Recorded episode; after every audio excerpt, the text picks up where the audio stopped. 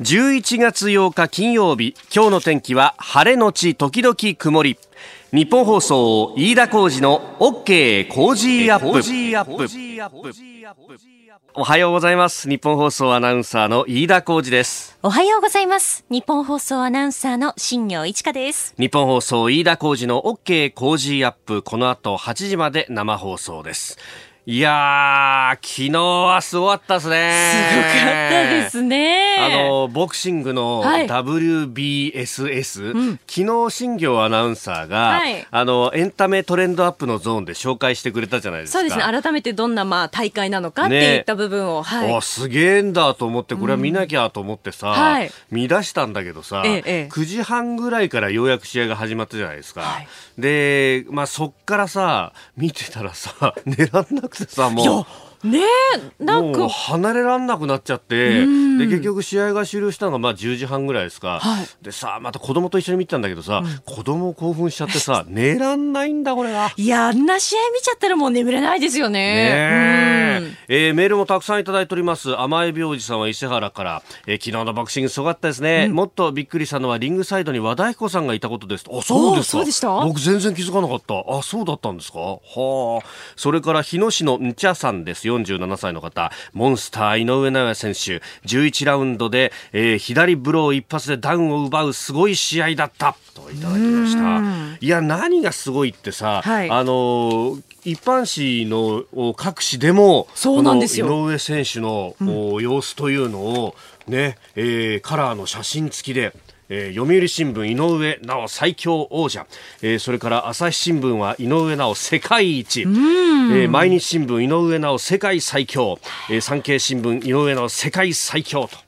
もうみんなハンデをしたような、まあ、これ以外の見出しでつけようがねえよなと。そうですよね。ねみんなこのモハメド・アリのトロフィーをね掲げているところを一面トップに持ってきてますけれどもね。いやいやいや、本当に。あの、スポーツニュース、それから芸能の部分でもね、はい、えー、今日はこの話題も取り上げていきますけれども、いや本当になんか、すっげえなと、また、相手のさ、うん、ねえ、ー、ノニ、ノニとドネア選手。このドネア選手もやっぱあの、ダウンした時もさ、いや、俺倒れねえみたいなプライドがすごいあるんだなと。なんかその井上、ね、ね、井上選手すごくスピード速いなって思いつつ、ノニト選手もドネア選手も冷静で、うん、なんか一つ一つのパンチもまた重たく見えて。いやでさ、しかもダウン奪った後もさ、はい、それでも左のフックをかかりずっと狙い続けてくるっていうさ、いや、怖いなと思って、それは、それはおいそれとこう入っていけないんだなみたいな、ん。なんかそういう空気感までビンビン伝わってくる感じがあったよね。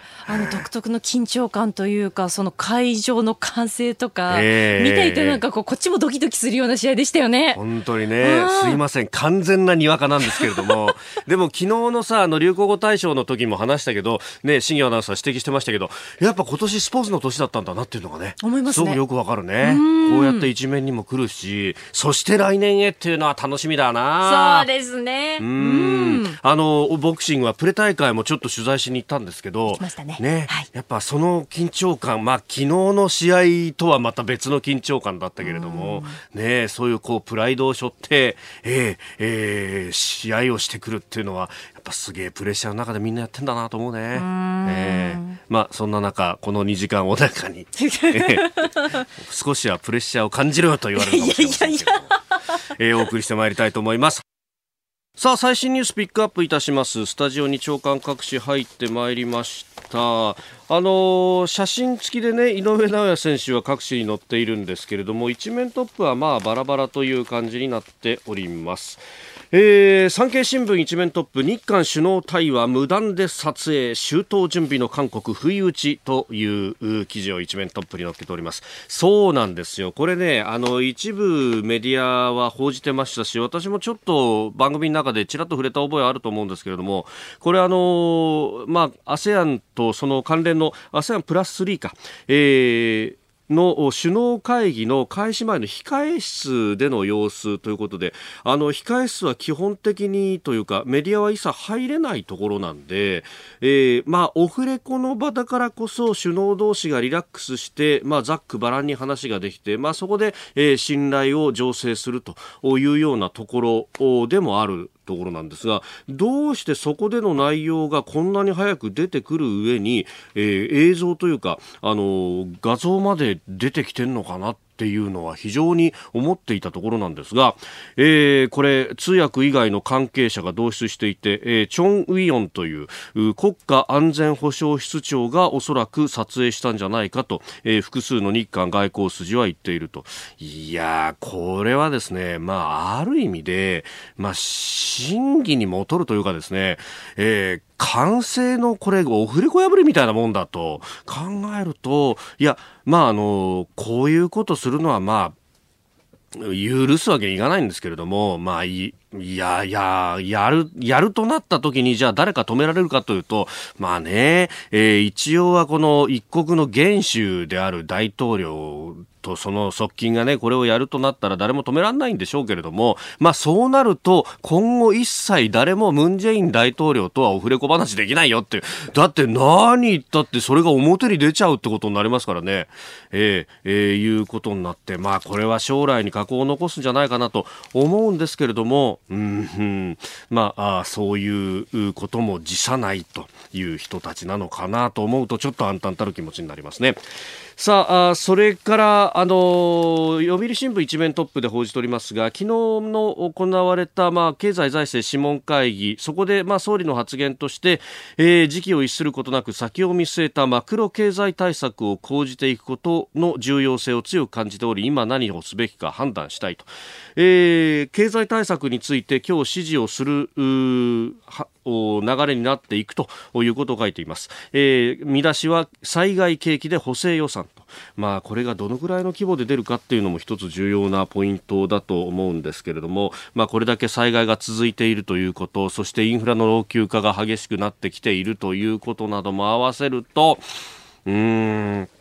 まあ、あの2兆、3兆ぐらいで済まさず、まあ、あのまず予備費の1300億円を活用してやるんだということが読売も一面で伝えてますけれどもこれだけで果たして足りるのかというあたりはあきちんと議論していかなきゃなんないし、まあ、補正の一発だけだと、まあ、これ、あの今あるリソースで、えー、なんとかこうやろうと、まあ、特にその公共事業などで、まあ、実際に動くとなると建設業の方々ということになるんですが、まあ、これ継続的に予算がついてもうこの先何年も仕事があるぞってなったら例えば新しく人を雇うだとか設備投資をして、えー、そこそね、えー、資材を新しくするとかいうことにもなるんですがいやこれ補正予算一発でこの先何かあるか分かんないなってなると手元にあるものををなんとか無理くり使うなり、えー、無理くり人を集めてきてやるということになるんで、まあ、波及効果もさほど大きくはないんじゃないかということは思うところであります。えー、そして経済の話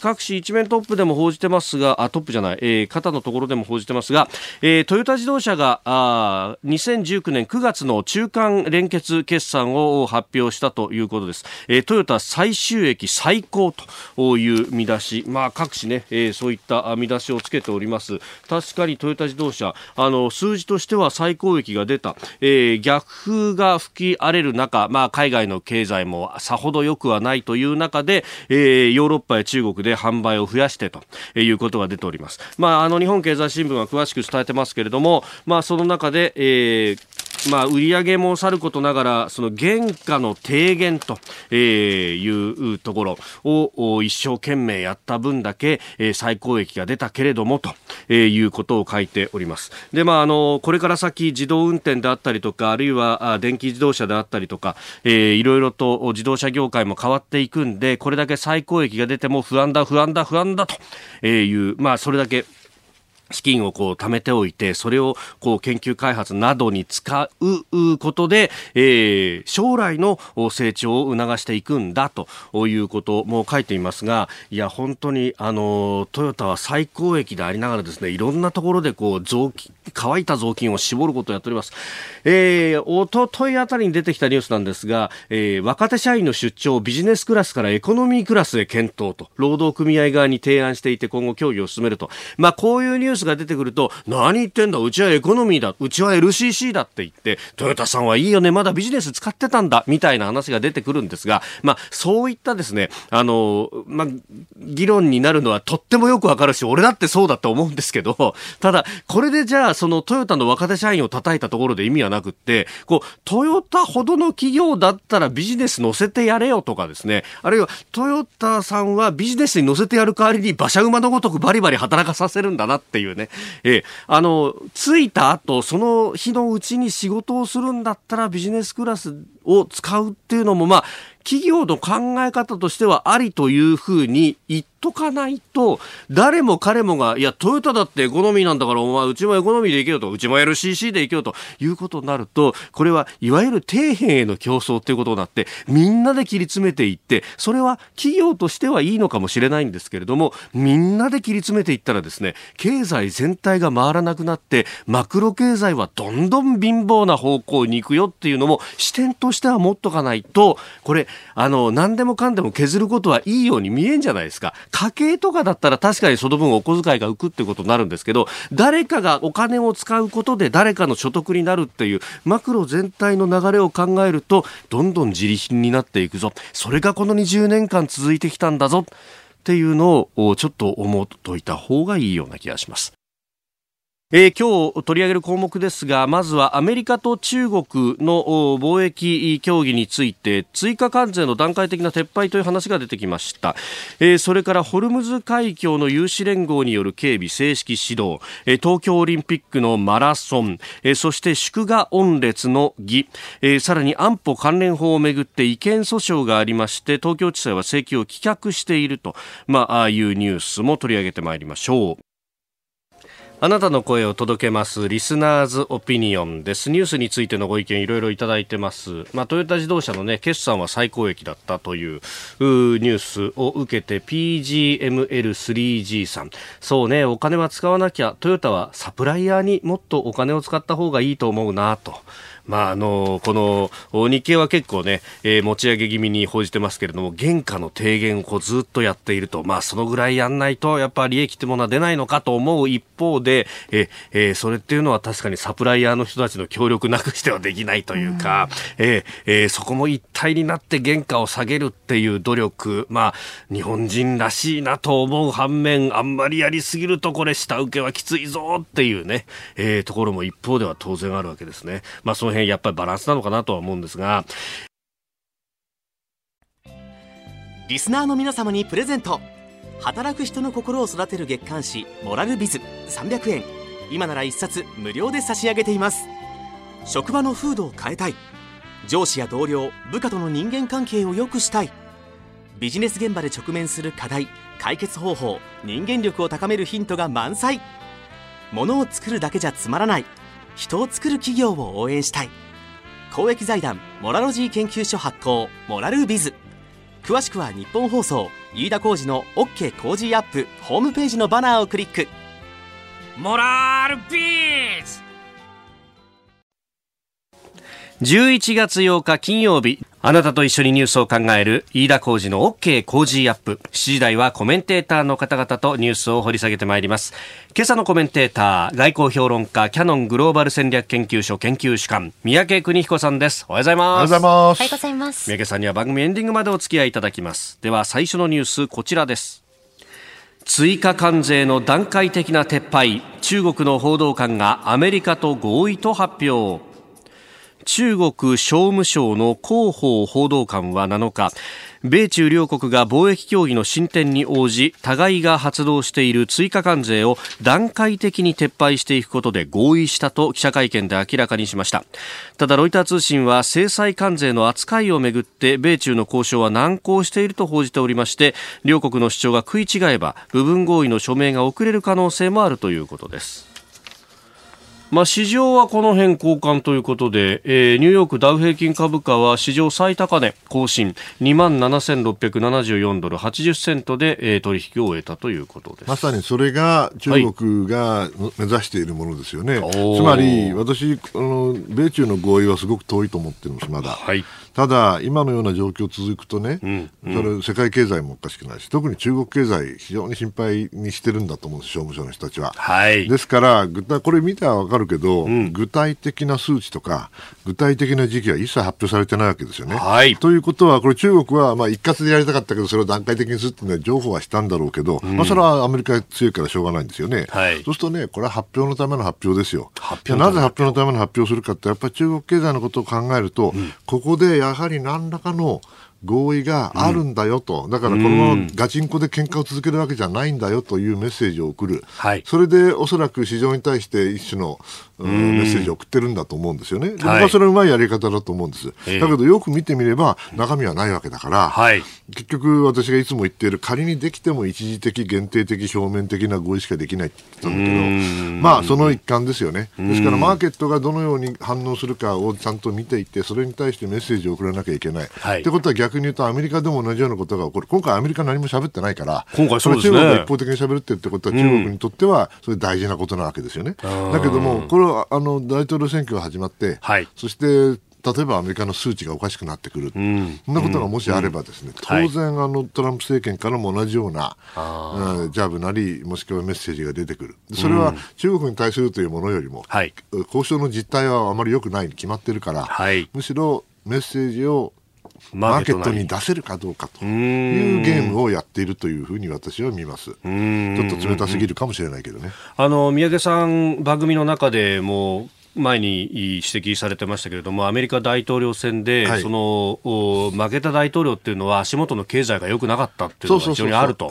もうそれは常にそうでね、うん、外交なんてほとんどあの表になりませんから、ああそれはもう日本だろうがアメリカだろうが一緒なんですね、うん。うん、日本はみんなね、大統領選挙の争点はね、何ですかとか言うんだけどね、はい、外交なんてなったことはないんですよ。もちろん、ほら、冷戦の時代の一時的なことはあったかもしれんけども、はい、あの基本的にあの日本も同じですけどね、オールポリティックス・イズ・ローカルっていうんだから、要するに地元の地方の自分たちの生活、はい、これが来年良くなるのか。今、これからあの加工するのかね、えー、そういうものであの選挙民は当然満足を示すわけですよね。ですから、大統領選挙がもしあの来年の11月でしょ？はい、ということは、普通はね、うん、まあ9月ですよね。9月、8月まではまあ休みでしょ、はい、そんでもってあのレイバーデーというね9月の上旬ですけども、はい、祝日があって、でそれは連休になるわけですよ、ええ、それでおそらく火曜日に出てきてそれであ仕事しなきゃっつってね、はい、あれ？もうすぐ2か月で選挙だなと、待てよと、さてどっちに入れるかねと、それまでのね、あの世論調査ってあまり意味ないと私は思ってます。まあ、やらないよりやった方がいいに決まってるけどね、えー、知りたいから、えーはい、だけども実際にできるのは、うん、決めるのは9月以降だと思います。ですからその意味ではようやくこれから始まるっていうところなんで、あこのあんまり細かいことで一喜一憂してもしょうがない。だけど、はい、だけどこうやってあのメッセージを出す出し続けないと、それはあのそのそこに続かないっていうことですよね。えー、米中の、まあ、追加関税の撤廃について、えー、お話をいただきました。おはようニュースネットワーク。取り上げるニュースはこちらです。アメリカ主導の有志連合によるホルムズ海峡の警備が正式に始動。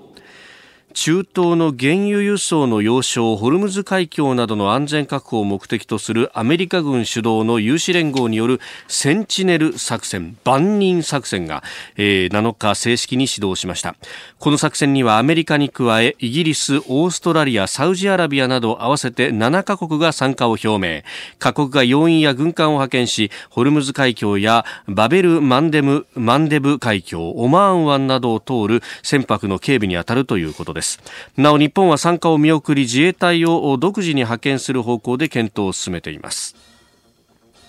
バーレーンにありますアメリカ海軍第5艦隊司令部で式典が行われたということです。まあ、ポイントは2つあって、はい、1つはこの有志連合の前にね、そもそもなんでこんなことになったかっていうのをもう一回おさらいしたいんですよ。はい、なぜかというと極めて大事な点があるから、つまりイランの核合意ができましたよね。えーえー、でもあれ自体は、あれ嫌がってたんです、イランがずっと。嫌がるイランと、それから欧米が圧力をかけて、はい、それで、えー、国内安保理の常任理事国と、えー、ドイツが入ってね、はい、それで、まあ、散々パラ交渉してですよ、えー、ようやくできた妥協の産物があの、あの、核合意なんですよね。はい、だけどね、まあ正直言って、そんなもん完全なものができるわけないですよね。抵抗したわけだから。ということで、まあコップにね、はい、あの半分コップは満たされているか、はい、半分空かと。えー、この世界ですよ、えー、 half empty、half full って話ですよ。あ。んまりいい話ではないんだけども、まあそれでも、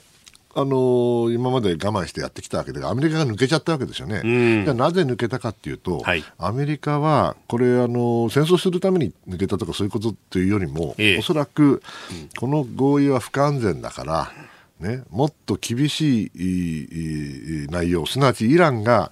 核兵器を将来、未来永劫絶対に作れないような、はい。えー、厳しい、まあ、制限を課す。今はね、まあ、8年から15年経ったらですね、はい、なんとなくいろんなことが活動がまた許されちゃうようになってるわけですよ。えー、だからこそイランは OK したわけだけど、はい、それじゃあだめだという人たちがいて、それで、うん、おそらく圧力をかけたらば、あアメリカのあのイランのね、えー、もう交渉に、再交渉に応じるんじゃないかということがあったのかもしれない。はい、ただ、いずれにせよイランからすればね、うん、それはあのローハニさんが、はい。ね、改革派と言われている人が、うん、改革派でもねえかな、まあ、どちらかというと恩恵なんだけども、はい、その人がうまくまとめたつもりだったけど、うんうん、これでアメリカ抜けちゃったわけだから、はい、メンツ丸つぶれですわな。えー、それはなぜかというと、イランの国内にね、うんうん、おそらくね、核兵器をも持てる能力だけは持っていたいとい。うグループが必ずいるはずなんで、まあ、その内部が割れてるわけですよ、おそらく。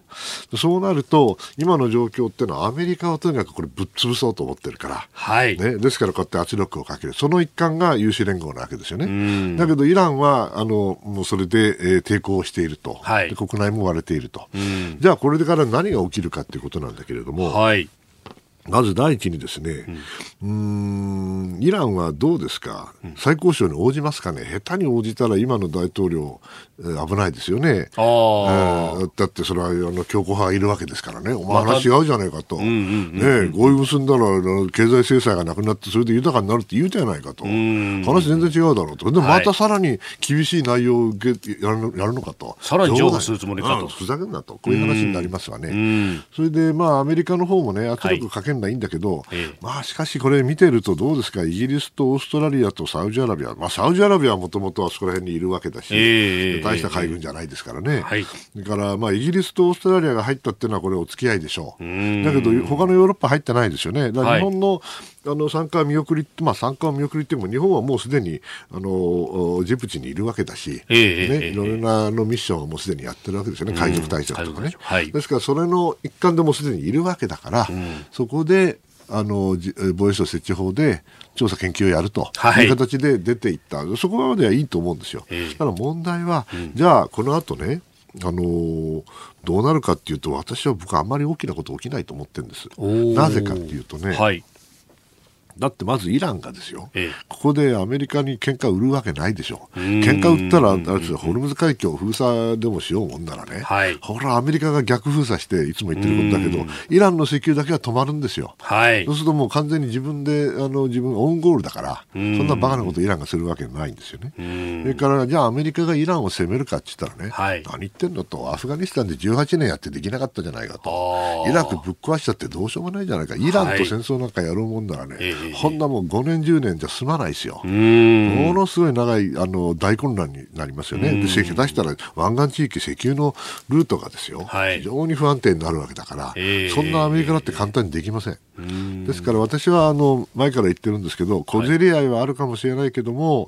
大戦争は起きないと。うん。あの普通に常識的に合理的に判断すればね、はい、でその段階はまだあの続いていると思っています。ただ、こうやってあの一番心配なのは圧力をかけるのはいいんだけど、はいうん、イランのやっぱり強硬派がねあの暴走すると。はい。まあ、この間もタンカーに穴開けたって、彼は自分たちはやってないと言ってるけども、はい、もしくはイランが、あこれは公式に発表してますけど、アメリカの無人機を落とすとかね、はい、そういうこの誤算に基づくいろいろなやり取りが、はい、えー、突然暴走するという可能性、危険というのはまだあるという意味では要注意だと思いますけど僕は日本の判断は、はい、あのー、普通ならねもう参加してもおかしくないんだけども、今の状況では僕は妥当だと思いますね、うん、今のような状況でトランプさんが何考えたかよく分かんない時にね、あのー、渦中のふりを栗を拾う必要は僕はまだないと思う。ただ、ここで本当にもし日本の船舶がもしくは日本人が乗っているような船が、はい、そういった関係のものがね、うん、本当に攻められたら、はい、攻撃されたらね、うん、それは見て見るはふりはできませんよ、当然自分で守んなきゃいけないんで、はい、まあ、そのためにも行って、そのプレゼンスを示すというのは大事だろうなと思います。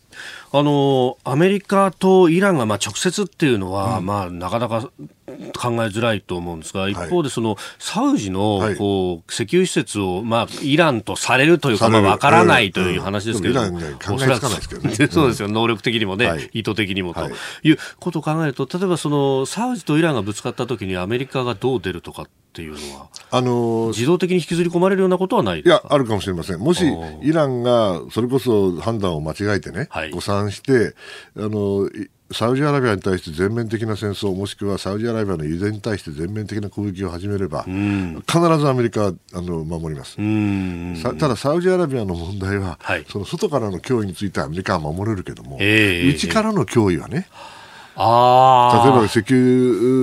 油田地帯はシーア派の住人が住民が多いわけですから、はい、そういった内政上の問題が出たときには、アメリカは手の出しようがないわけですよ。まあ、今回の件もそうですね、はい、ですから私はあのサウジの油田地帯、もしくは湾岸の油田地帯に、はい、イランがあからさまに外敵にその外から攻撃をかけるんであれば、えー、こんな、えー、簡単な話じゃなくて、アメリカがやっちまえばいいんですよ。ただ問題は、おそらくそういうことは起きなくて、むしろ心配なのは、中長期的に心配なのは、はい、内部から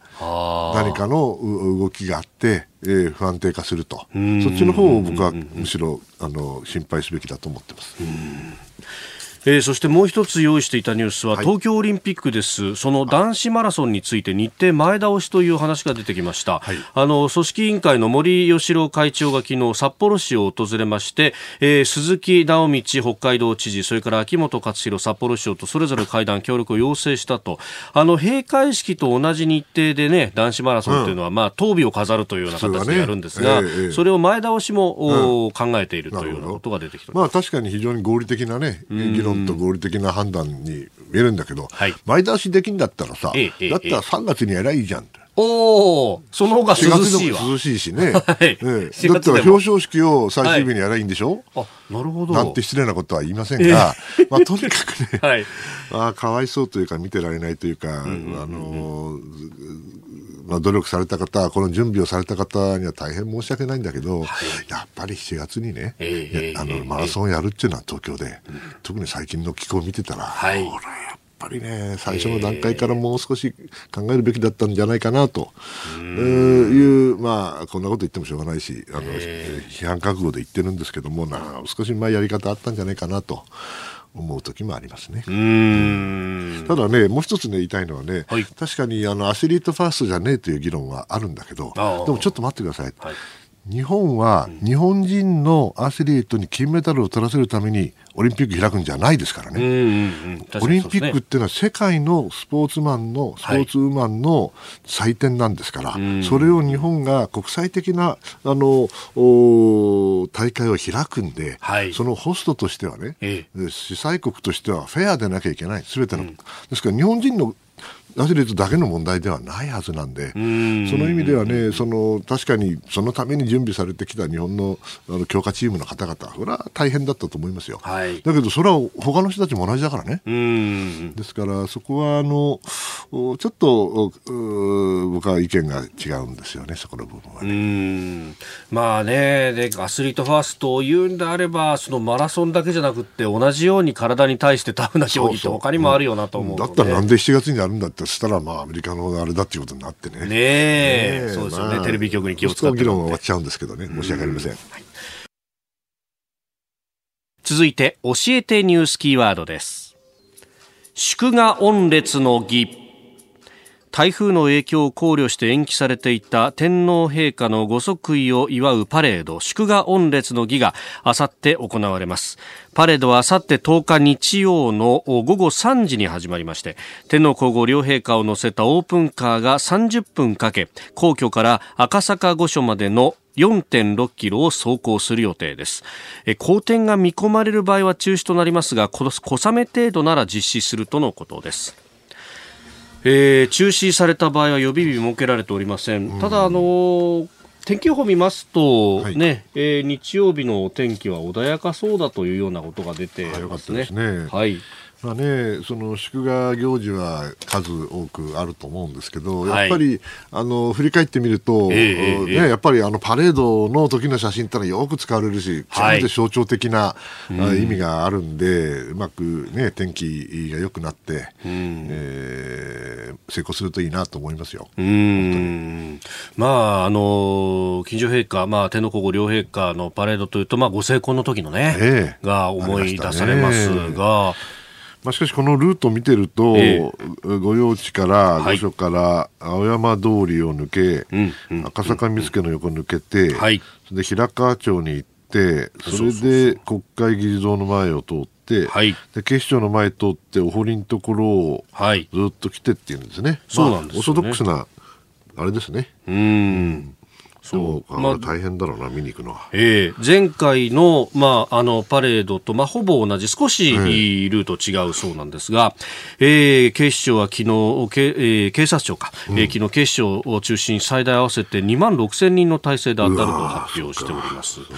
あの、手荷物検査をね、えー、行ってエリアを区切って観覧する方々を、に入ってもらうという形なので、ね、まあ、結構時間がかかるんじゃないかということも言われてまして、早めに来る、来て、えー、見見見たいという方は早めに来た方がいいよということ出てますね。うんまあ、そして、あのー、観覧ブースに持ち込めるのはスマホやカメラと。自撮り棒や三脚の持ち込みは禁止。でペットボトルは OK ですがあ瓶や缶は持ち込み禁止ということになります。あのキャリーケースとかもですね、これ、検査場で跳ねられてしまいます。うん、で、一方で、じゃあ、コインロッカーに預けようと思うと、うん、これ、おそらく、まあ、周り、結構広範囲にコインロッカーは封鎖されるだろうと。ね、それこそね、うん、あの、G20 で我々大阪行きましたけど、あの大阪の駅のコインロッカーほとんど封鎖されてましたよね。そうですよね。だからあんま物持っていかないってことですね。うん。ほぼ手ぶらで手ぶらで行くしかないってことですかね。うん。まあ、検査場で、ね、預かってもらうことなどはできないと、うん、まあ、これ、警視庁の公式のサイトに持ち込み禁止物の一覧なども掲載されてますんで、まあ、あの見に行きたいという方は、ちょっとそこら辺参考にしながら、ね、そうですね、うん、まあ、あのどこの国でもやることではあるけれども、やはり警備は大事ですから、はい、ね、ある程度不便はあってもね、はい、ある程度、やはりこれ、お祝いですから。えー、身軽に行って、ね、できるだけあの嫌な思いをしないように、えー、えーむしろお祝いをちゃんとやったらいいなと思いますまあこういうこうイベントごとになると、まあ、その警備の部分というのは相当前々から準備して打ち合わせてですよね、ねこれね。2万6千人はいまあ、2万6千人体制、警視庁単体だと当然賄うことはできませんから、ね、もう各地からこう来ると。40箇所に、はい、手荷物検査場。はい。うわ29地点40箇所ということで。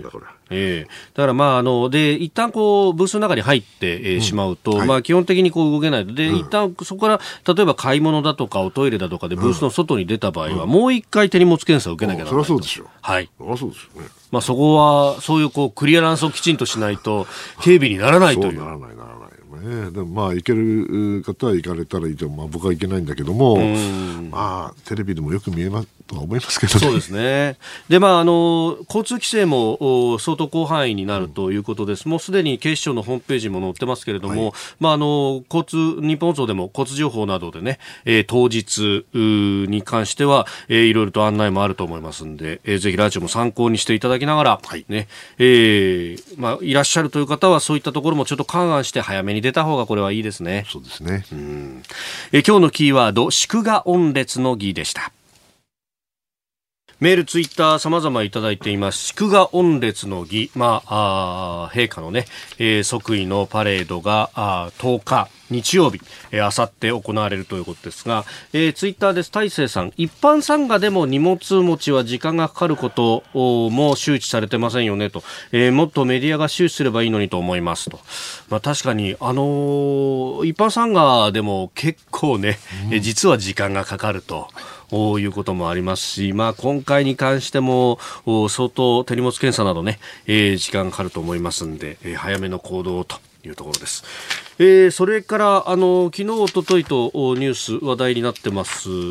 羽田空港の、うん、旅客国内線の第二ターミナルが断水しているという話、ね、これね中で勤めてらっしゃる方も聞いてくださっていてメールくださいました、うん、空港警備1号さん56歳男性の方、えー、横浜神奈川区です。この度の断水お客様にはご迷惑をおかけして申し訳ない限りです、うん、えー、昨日は弊社社長以下グループ会社の役員が朝6時半に集合して、えー、対策会議の後グループ会社総出で備蓄してある非常用ペットボトルをお手洗い用に洗面台に置く作業を夜の8時過ぎまで行いました、はあ、今朝も6時半から早出する社員が対応します、えー、搭乗口周りのトイレにも配布するために昨日のうちに保安検査を済ませ準備しました。そっかこれ一個一個ペットボトル保安検査しなきゃいけないんだ。はりゃそうですよね。そこクリアランスしとかないとテロ対策ができなくなっちゃいますもんね。えー、なんとか、ね、なんとか今日の午後には復旧させたいと、みんな一生懸命やってます。お客様にご不便をおかけしますが、もう少しご辛抱お願いいたしますと。いや現場の苦労っていうのはね。なんて素晴らしい国かと思いません、このサービス。いや、本当に。ねえ。外国だったらほってかれますよ。で、もうあの、これ、トイレ使えないからって言って。使えないから。ね、使用不可って言って、おしまいですよね。おしまいですよ。なんとか使ってもらうために社長さん以下みんな出てきてペットボトルなんて、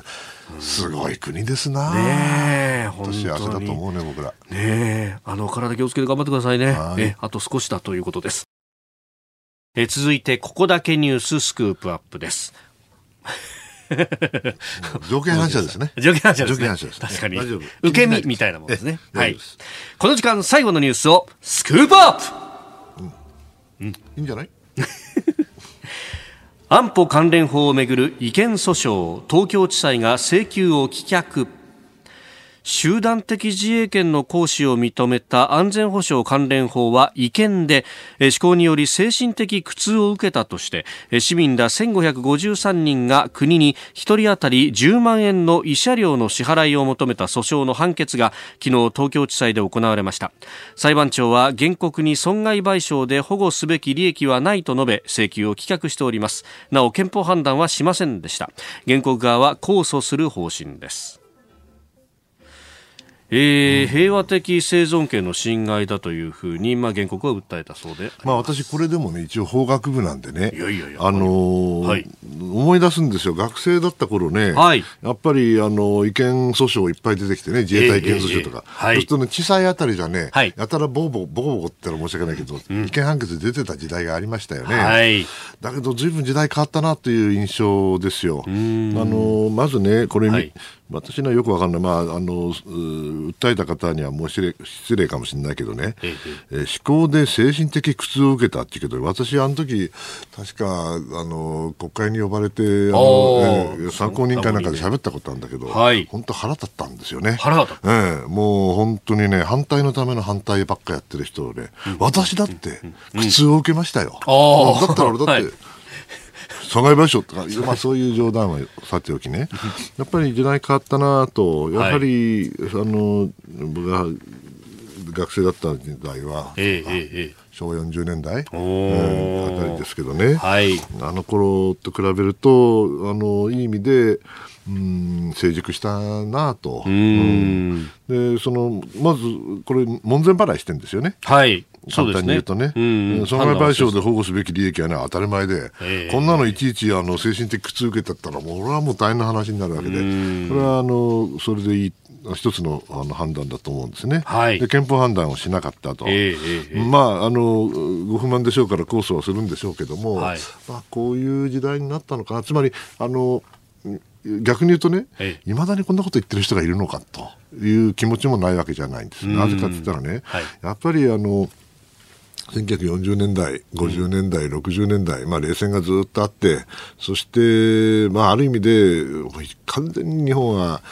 保護されて、はい、守られてきたわけですね、えー、ですから悪く言うと、えー、一種の、まあ、温室の中にいた、ね、だけど、その冷戦の時代はもう終わっちゃって、はい、そして北朝鮮が核兵器を持ち始めて、ね、えー、中国が台頭してきてですよ、これはもう50年代、60年代、まあ、60年安保、70年安保の世代からすればね、はいあの時の悲壮感とかそういうのとは全く違う、あの本当、悲壮感を持つべき、はい、大きな変化があるわけですから、やっぱそれに応じてね、国民の皆様方、あの徐々に徐々に成熟されてるんだなと、ですからこういう判決でもね、はい、あの別にどもちろん不満な人は不満だろうけども、えー、社会が動揺するわけでもない、うん、そういう意味では、うん、あ日本も成熟したなという感じを持ちましたけど、まあ、逆にそれだけこう、まあ、突きつけられているっていうようなことでもあるわけですよね。ねうん、やっぱり多くの国民はこれはあのじゃあ違憲だからどうだと、うんうんうん、実際に脅威は、はい、もしくは、えー、どっかの国のどっかの公船がですよ、えー、ね、うちの島のところ来てるわけですから、はい、公の船がね、で。そういうことはやはりあの無視できないですよ、で国民の皆さんもみんな分かってらっしゃるんだと思います。はいですから、そのような意味では、まあ、理想的な平和主義からね、はい、より現実的な平和主義に移行してるんだなという、まあ、象徴的なあ印象を私持ちましたけどね。まあ、あの、冷戦の当時であっても、まあ、国会答弁で、そのね、鳩山総理でしたが、座して死を待つものではないというようなこともあったけれども、う。ん、でも、やっぱりその、ちょっとこう、まあ、空想的といったらですけれども、うん、あの、憲法が9条があるから戦争をしなくて済むんだというような議論がありましたが。空想的平和主義ですよ、それは。もうでも今はそういうんじゃなくて、まあ、アメリカとタッグを組んで、その抑止力というもので日本を守っていくっていうのが、まあ、常識的な守り方なんだろうと。うね、まあ、別にアメリカでなくてもいいんですけどね、私に言わせればね、いつも言ってるんだけど、日本には脅威はもう北からね、はい、あの熊ちゃんたちがですよ、はい、戦車に乗ってくるわけじゃないわけ、はい、北海道にはもう来ないかもしれないのね、えー、むしろあの南の海に船が来るわけですよ、そうなればね、日本がどのような同盟国を見つけるべきか、自分でできないいいですよ、全部。できないんだったら同盟国を選ばなきゃいけないでしょ、同盟国が陸軍国なわけないでしょ。う。南の海なんだから。ですはい、ですから海軍国なんです、はい。海洋国家でなきゃいけないんです。そうなればね、おのずから限られてくるわけですよ。ね、やっぱり有志連合で言ったのは、はい、アメリカであり、イギリスでありね、オーストラリアなんですよ。はい、こういうのは海洋国家っていうわけ。えー、ね、あの大陸国家にはできない、まあ、あるゲートですよね。ですからそういう意味ではもう、やはりあの成熟しているというふうに感じてますけどね。で周辺環境とかその地球儀全体をこう見てみると、その宮家さん何度も指摘されてますが、1930年代のような世界になりつつあると、うん、そう。そうするともう本当大国同士のパワーゲームの中で日本という国がどうやって生きていくのかっていう逆に言うとね巻き込まれ論がいつもあるんだけども、はい、私だったら巻き込まれないために自分の防衛力をちゃんとしっかり持って、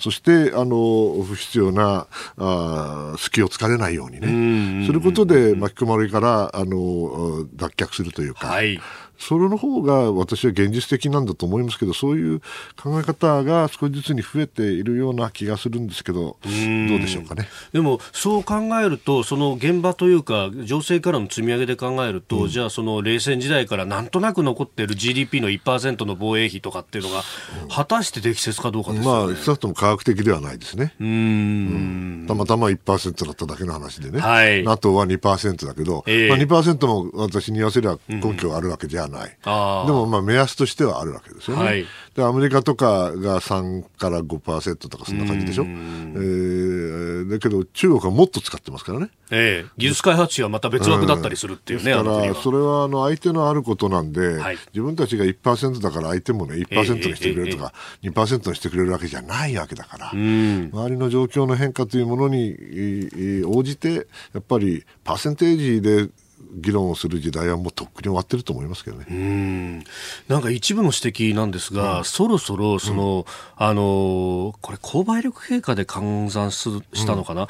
韓国と日本の防衛費っていうのは、そろそろ逆転して日本の方が低くなるみたいなかもしれませんね。だって韓国は本気で守らなきゃいけないですから、実際に戦争もあったわけですからね。はい、で日本はいい意味でも悪い意味でも島国で、ええ、海で守られてるから、水際で、その意味では、もしかしたら韓国の方がお金がかかるいうふうになるっていうのはあり得るかもしれませんよ、本当に。まあ本当に、いや、ね、あの、北に対峙してっていう形の韓国であればいいんですが。あ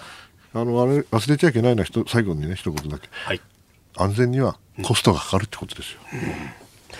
えー、スクープアップ安保関連法をめぐる訴訟の話からじゃあこの国どう守るというところまでお話しいただきました、えー、このコーナー含めてポッドキャスト YouTube ラジコタイムフリーでも配信していきます番組ホームページご覧くださいあなたの声を届けますリスナーズオピニオン。いろいろいただきますがスクープアップの叫びについて、えー、名前がない匿名の方ですがメールで爽やかな朝にそれでいいんだよと。叫ぶなと。